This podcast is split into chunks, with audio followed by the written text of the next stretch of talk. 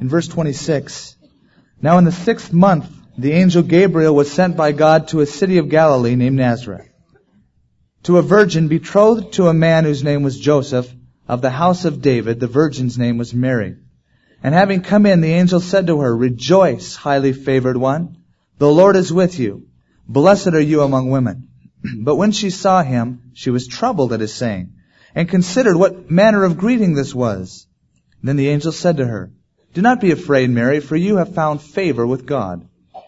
And behold, you will conceive in your womb, and bring forth a son, and shall call his name Jesus. He will be great, and will be called Son of the Highest. And the Lord God will give to him the throne of his father David. And he will reign over the house of Jacob forever. And of his kingdom there will be no end. The world this week has been preparing for a holiday that it knows very little about. To the merchants, this time of the year means tidy profits. To the post office, it means overcrowded mail conditions. To parents, it means spending money. And to kids, it means opening presents. Lights are strung everywhere, trees are trimmed, as the world prepares for this holiday. But as Christians, this day is so different, this season is so different, and we celebrate it differently. To us, we are celebrating the birth of Jesus Christ. As the angel said, he shall be called great. Of his kingdom there shall be no end. Now I suppose that even as kids, since we've been children, we have learned the importance of Christmas. We know that it's Jesus' birthday. But I want to read to you something that I found in our annex over where the kids uh, learn and pray and all. And they had a big list on the wall that said, Dear God. And they each wrote their little requests to God and their little prayers to God. And one said, Dear God, I love you. You're a neat God. Uh, the other one said, Dear God, please uh, make so and so come to my Christmas program. Uh, here's one. I think you'll enjoy this.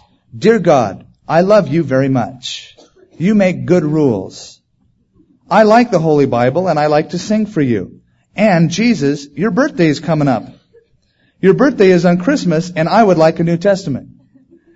It's so beautiful to see children's response to things. Oh, by the way, Jesus, your birthday's coming up and for your birthday I'd like a New Testament.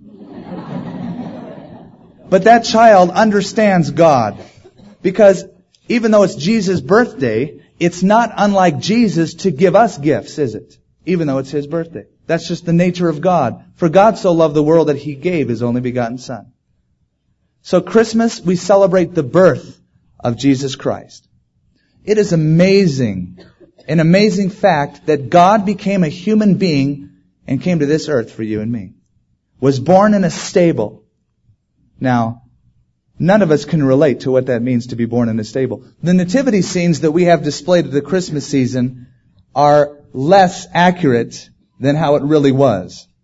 It's not quite accurate, although the nativity scenes are beautiful. Uh, the smell, for one, isn't quite right.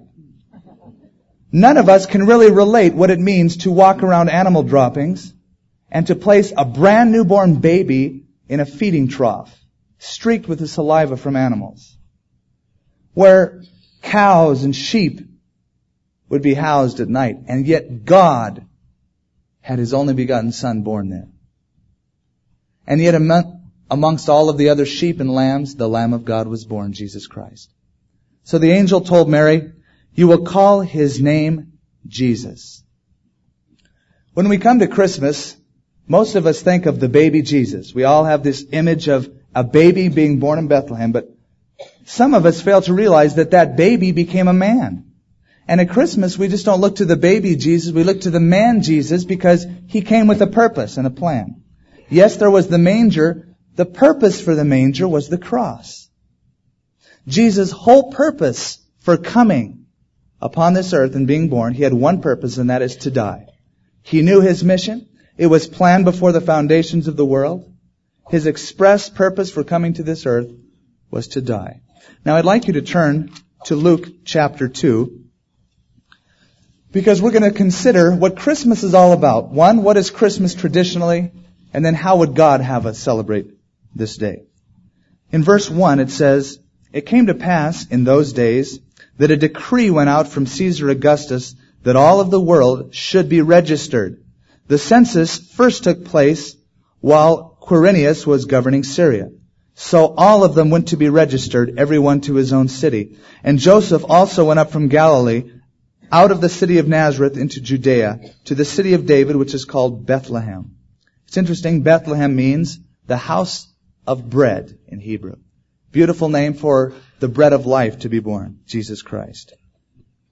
And it says in verse 5, to be registered with Mary, his betrothed wife, who was with child.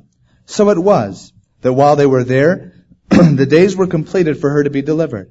And she brought forth her firstborn son and wrapped him in swaddling clothes and laid him in a manger because there was no room for them in the inn. Now there were in the same country shepherds living out in the fields, keeping watch over their flocks by night. Contrary to what many people believe, Jesus Christ was not probably born on December 25th. For one, shepherds never keep their flocks by night in the wintertime in Israel. After October, shepherds never spend the nights outside. Number two, the Judean hillsides are usually covered with snow in the wintertime, and people never travel long distances, especially with children, to be taxed or registered. It would have been a uh, uncanny kind of a request for anyone to make.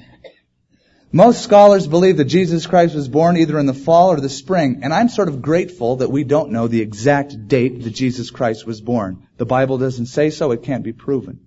Because so many people venerate a day and worship a day more than they would worship God Himself. You say, well then how did we get December 25th? Where did that come about? Well, thousands of years before Jesus was ever on the scene, people celebrated December 25th as a holiday. Way back in Babylon, the Babylonians worshipped their god Nimrod, which you read about in the Old Testament, on December 25th. Nimrod, they believed, was the sun god. And so they would worship him. His birthday would be closely following the winter solstice when the sun makes its yearly rotation. The days begin to get longer and longer, which is December 25th. So they worshiped him. They believed that he came from heaven and was born as a child, the sun god, and they worshiped Nimrod on December 25th. Later on, it became known as Yule Day. We sing songs about Yuletide greetings and all. The word Yule is the Babylonian word for infant. They worshipped Tammuz, who was also a Babylonian god and believed that he was the sun god. The way this came about is they believed that Nimrod and Tammuz became flesh. And so on Mother Night, they called it, which was Christmas Eve, they put a log in the fire and the log burned. The next day, supposedly, a tree was supposed to have been born from this Yule log. So what they would do is they would take evergreen trees and plant them in their house and worship them in a worshipful manner. Because an evergreen symbolizes perpetual life. It's always green. Now, before you get too carried away and say, oh no, I have a Christmas tree. Let me just, I do too. And I love it. And we'll get to that in just a minute. Well, after Babylon came Medo-Persia and the Greek Empire, and finally the Roman Empire. December 25th was called by the Romans Saturnalia. Saturnalia is Latin for Nimrod. And the way they would celebrate it is they would, one, get drunk and give gifts to one another. Sounds a lot like today. But it was also a day of goodwill. They would allow the slaves to go free for that one day, and then they'd have to come back. And the Roman government was so nice, they wouldn't execute anyone on Saturnalia. So it became a common day for worship, Saturnalia, Nimrod, the worship of the sun. After the winter solstice, the days begin to get longer and longer. People worship the birth of the child that turned into a tree, the child symbolizing perpetual life. If you are not a Christian this morning, I would like to wish you a Merry, Merry Saturnalia. Because if you have not given your life to Jesus Christ, Christmas is just an empty pagan holiday. Don't dignify it by calling it Christmas. If you are a Christian, then I want to wish you a very Merry Christmas. Because we worship Jesus Christ. He is our Lord. He has been born into the world. It really doesn't matter what day he's born on. This day is as good as any day to celebrate the birth of Jesus Christ. And I am grateful that there is a day set aside. That we can thank the Lord and remember that he was born as a child in Bethlehem. I'd like you to turn with me to the book of Matthew chapter 1.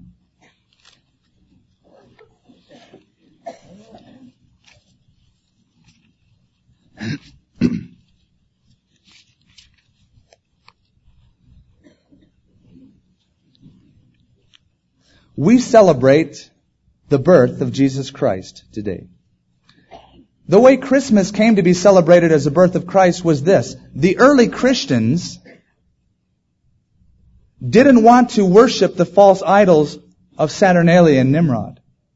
So instead of worshiping false idols on this day, they just used this day to worship God sending Jesus Christ into the world. And so you ask, well, can I have a tree? You have as much liberty to have a tree as you have to not have a tree. You're not bound by ritual or tradition or by legalism. If anyone points a finger and say that's pagan, let them, you know, let them have their fun and get mad at you.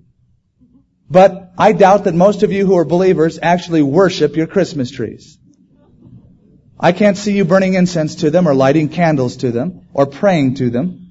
It's become a symbol of this time of the year. They smell nice. They look nice in our, in our homes. In fact, history tells us that Martin Luther was the first one to cut down the Christmas tree or the pine tree and put it in, the, in his home at this time of the year because his children would like it. He thought it would be a nice thing to cut down a tree and it'd be, it smells so beautiful. I think that there are some Christians who go overboard on this, what you can and what you can't do. And there are some who point the finger and say, you can't have a tree, we can't celebrate Christmas. And we can almost become like Pharisees in saying what you can't do and what you can do oftentimes. Let me tell you this. You're not going to change the world by protesting and not having a Christmas tree. They're not going to stop celebrating it. Now I'm not saying become like the world, but I'm saying this. Use this day as a glorious opportunity to share Jesus Christ. To share with them what it's all really about. When you have your family reunions at Christmas, share with your family. We were able to use this time of the year to go into the malls and to sing and proclaim the gospel of Jesus Christ this year. So instead of looking at it as just a pagan holiday, use it as an opportunity to share about Jesus Christ. So it says in verse 18 of Matthew chapter 1, Now the birth of Jesus Christ was as follows. After his mother Mary was betrothed to Joseph, before they came together, she was found with child by the Holy Spirit. They were betrothed or engaged, but they had not had any kind of physical relations with each other. The Jewish law said that before you were married, you spent a year together in this time of betrothal, where you were legally married, but you couldn't have any of the marital fringe benefits. You were just promised to each other, but you didn't enjoy that union of marriage. It was during this time that Mary was pregnant. And as some of the other records tell us, this really bothered Joseph. Joseph didn't know what to do, but he determined that he wouldn't put her away as the law said he could, but that he would love her and that they would have the child. So, verse 19, then Joseph, her husband, being a just man and not wanting to make her a public example, was minded to put her away secretly. But while he thought about these things, behold, an angel of the Lord appeared to him in a dream, saying, Joseph, son of David, do not be afraid to take to you Mary your wife, for that which is conceived in her is of the Holy Spirit. Now we're getting to the real meaning of what Christmas is all about. God working within humanity to send His only begotten Son. You see, for us, Christmas is a birthday party, basically. But for many people, Christmas is like having a birthday party without inviting the one for whom it's intended. And so the world has their office parties and they give gifts and they get drunk and they call it Christmas. What a shame. Because they haven't accepted Jesus into their hearts. He hasn't taken control of their lives. And they're having all the celebration, but Jesus isn't the center of their celebration. How tragic. What a mockery. What a blasphemous thing. It's Saturnalia to them. It's a pagan thing. But to us who are Christians, we can do it in the spirit of Jesus Christ because we know the meaning. Jesus Christ has become the center of this day. We gathered here this morning because Jesus Christ came to this world and He loved us. It says in verse 21, the angel says, And she will bring forth a son, and you shall call his name Jesus, for he shall save his people from their sins. The word Jesus means Jehovah is salvation, or God saves. So he received the name that would mark his mission in life. God saves. For this is the purpose that Jesus was sent, to save the world. Now this was no ordinary child that was born. Because this child, for hundreds, even thousands of years, had been prophesied by the prophets. The prophets foretold that this child would be born, that he would be born of a virgin, that he would be born in Bethlehem. Have you ever wondered what the chances are of any one human being fulfilling what Jesus fulfilled?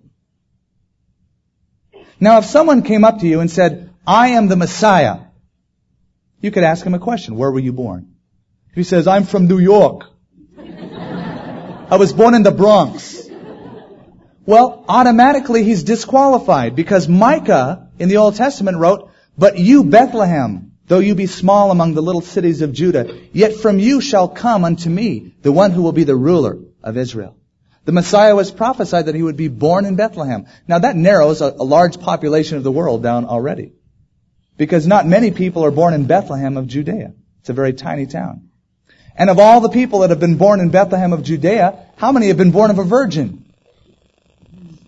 That, that takes the rest of the population away. And of those born in Bethlehem and have been born of a virgin, how many of them were sold for 30 pieces of silver and betrayed when they were older? You see, the prophets hundreds of years before foretold of this child that he wouldn't be an ordinary child. The chance factors are so incredible. In fact, there was a study done by Professor William Stoner, and he wrote a book called Science Speaks.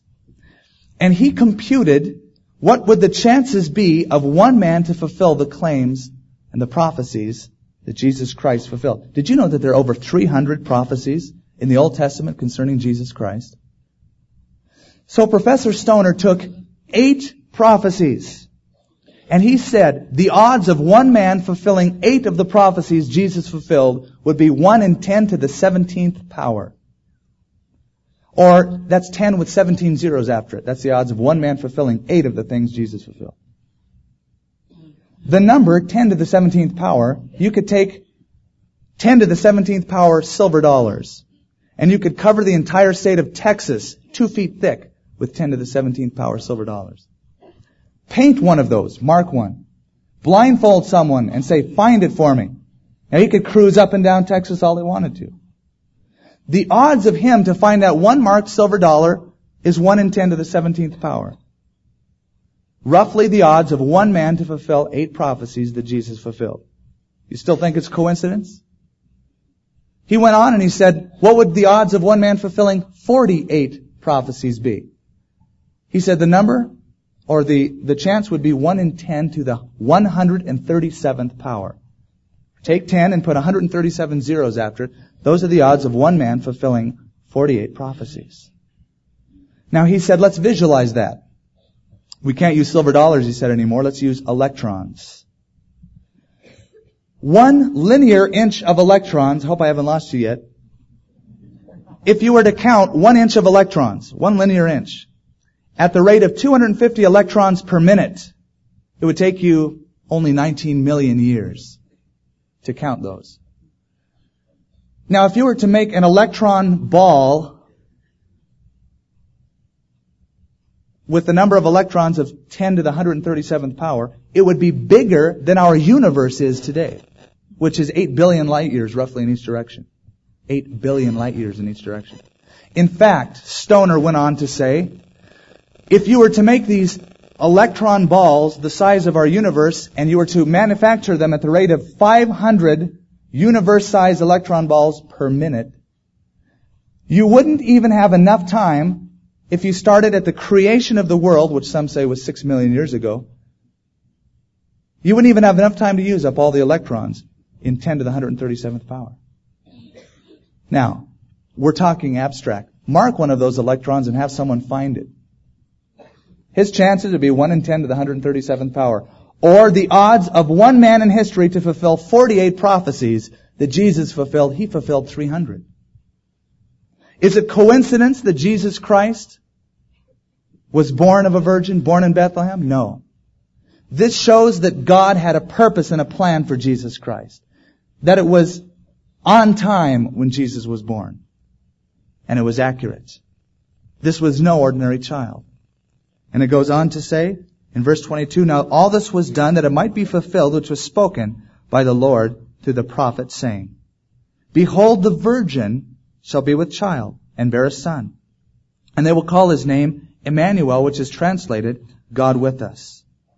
Then Joseph, being aroused from his sleep, did as the angel of the Lord commanded him, and he took him to his wife, and did not know her until she had brought forth her firstborn son, and they called his name Jesus.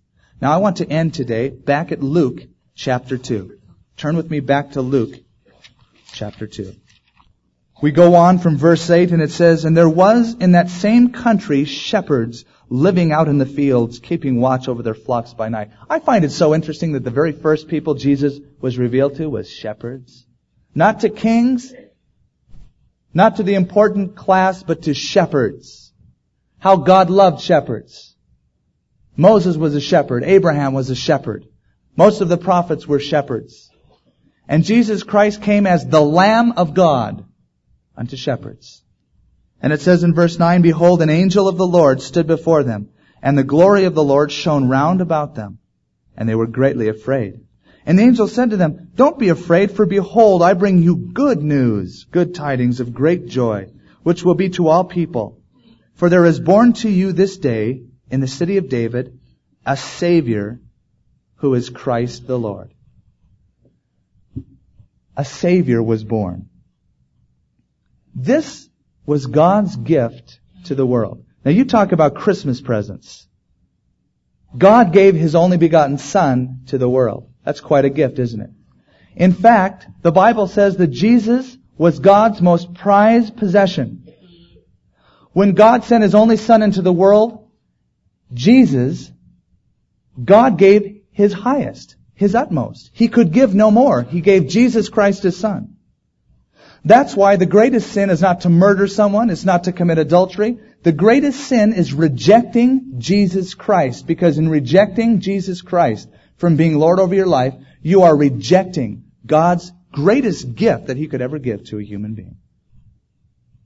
So to reject Jesus Christ is the most heinous sin that exists. God gave His only begotten Son, but He was rejected by men.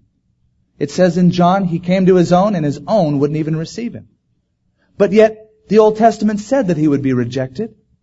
It says that he is rejected and despised among men, Isaiah said. You know that when Jesus was alive, he was the most loved and also the most hated individual on the earth. People either loved him or they hated him. And you know that today Jesus is still one of the most loved and one of the most hated people in existence.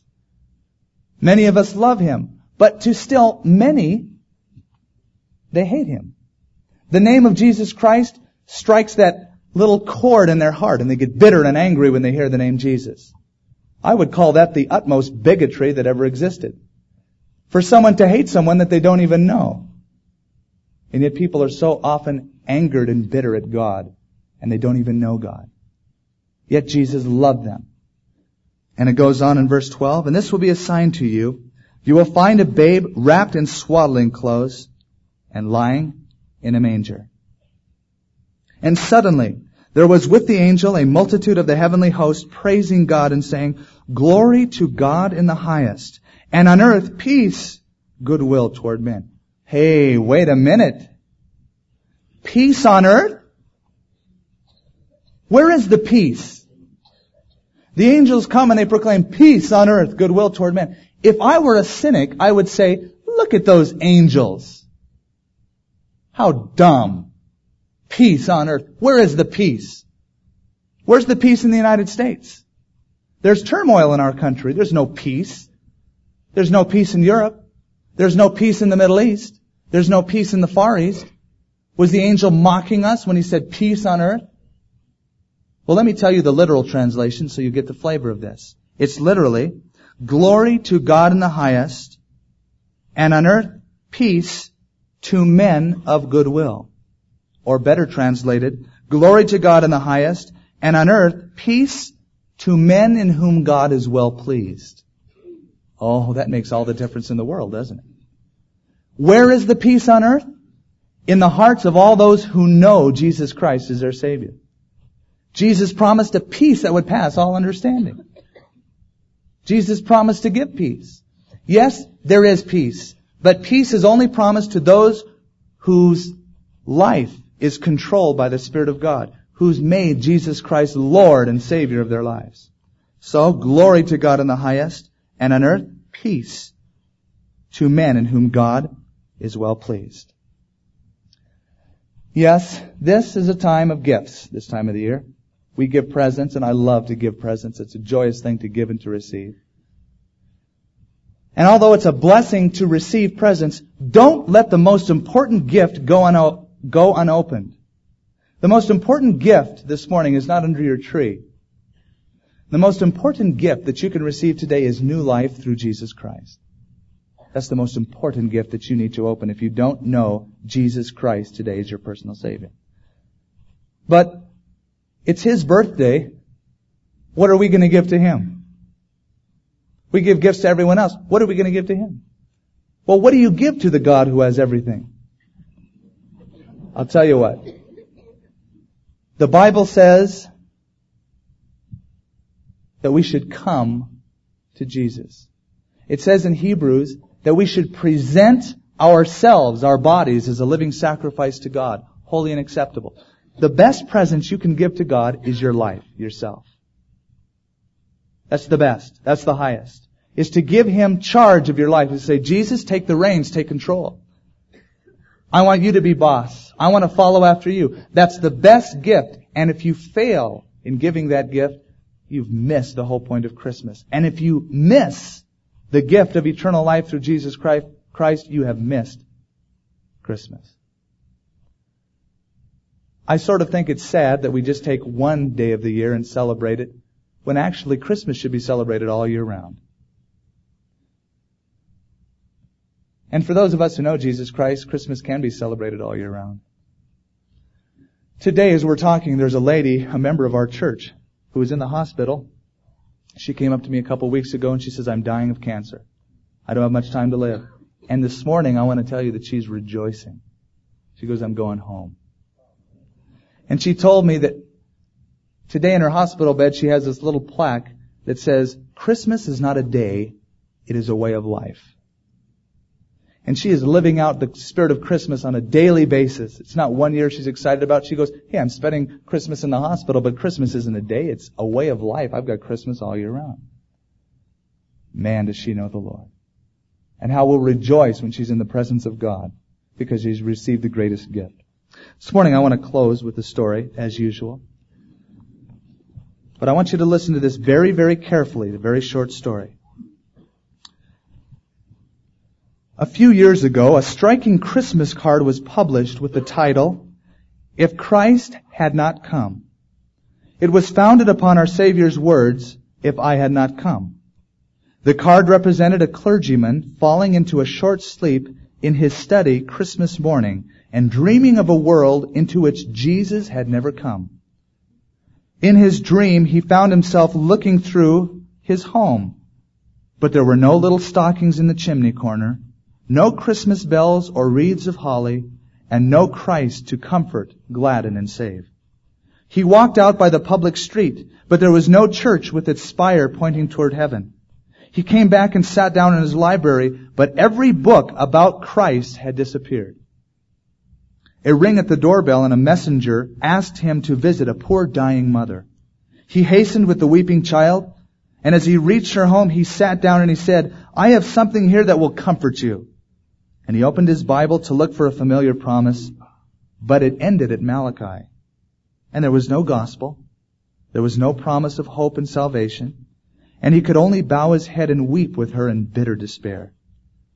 Two days afterwards, he stood beside her coffin and conducted the funeral service. But there was no message of consolation, no word of glorious resurrection, no open heaven, but only dust to dust, ashes to ashes, and one long eternal farewell. He realized at length that he had not come, and burst into tears and bitter weeping in his sorrowful dream. Suddenly he awoke with a start and a great shout of joy and praise burst from his lips as he heard the choir singing in his church close by. O come, all ye faithful, joyful and triumphant. O come ye, O come ye to Bethlehem. Come and behold him, born the King of angels. Oh, come, let us adore him, Christ the Lord. But to realize what it would be like if Jesus hadn't come, and then to realize that Jesus has come.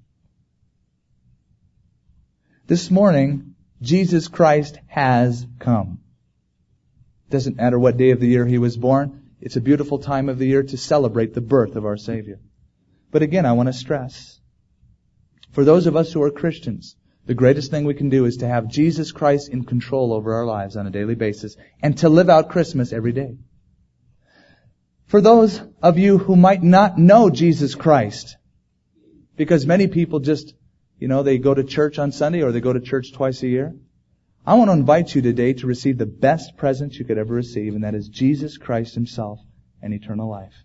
Let's pray.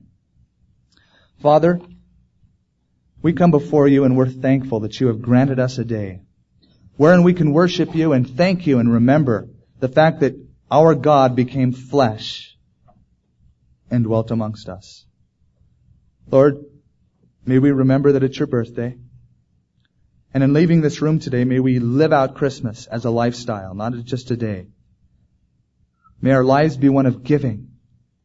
And Father, I pray this morning for those who might have never received you as Lord and Savior of their lives. They may have had religion all their lives. They may have acknowledged that there's a God, but they have never had a personal encounter or relationship with Jesus Christ. Lord, may, may they open up that gift this morning.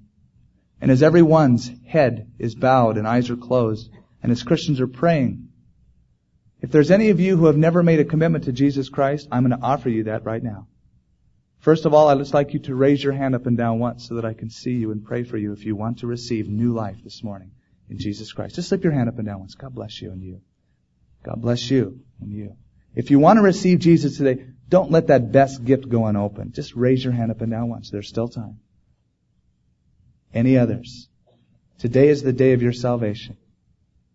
Praise the Lord. God bless you. Father, we thank you that you have spoken to all of our hearts this morning, that your word always does that. Lord, it's not any of us. It's not any of our ability. It's just the power of your Holy Spirit working through your word, and we're so grateful. Father, I pray now for these, that you would seal them, that you would keep them, and Father, as they open up that Christmas present, may they find eternal life. In Jesus' name, amen.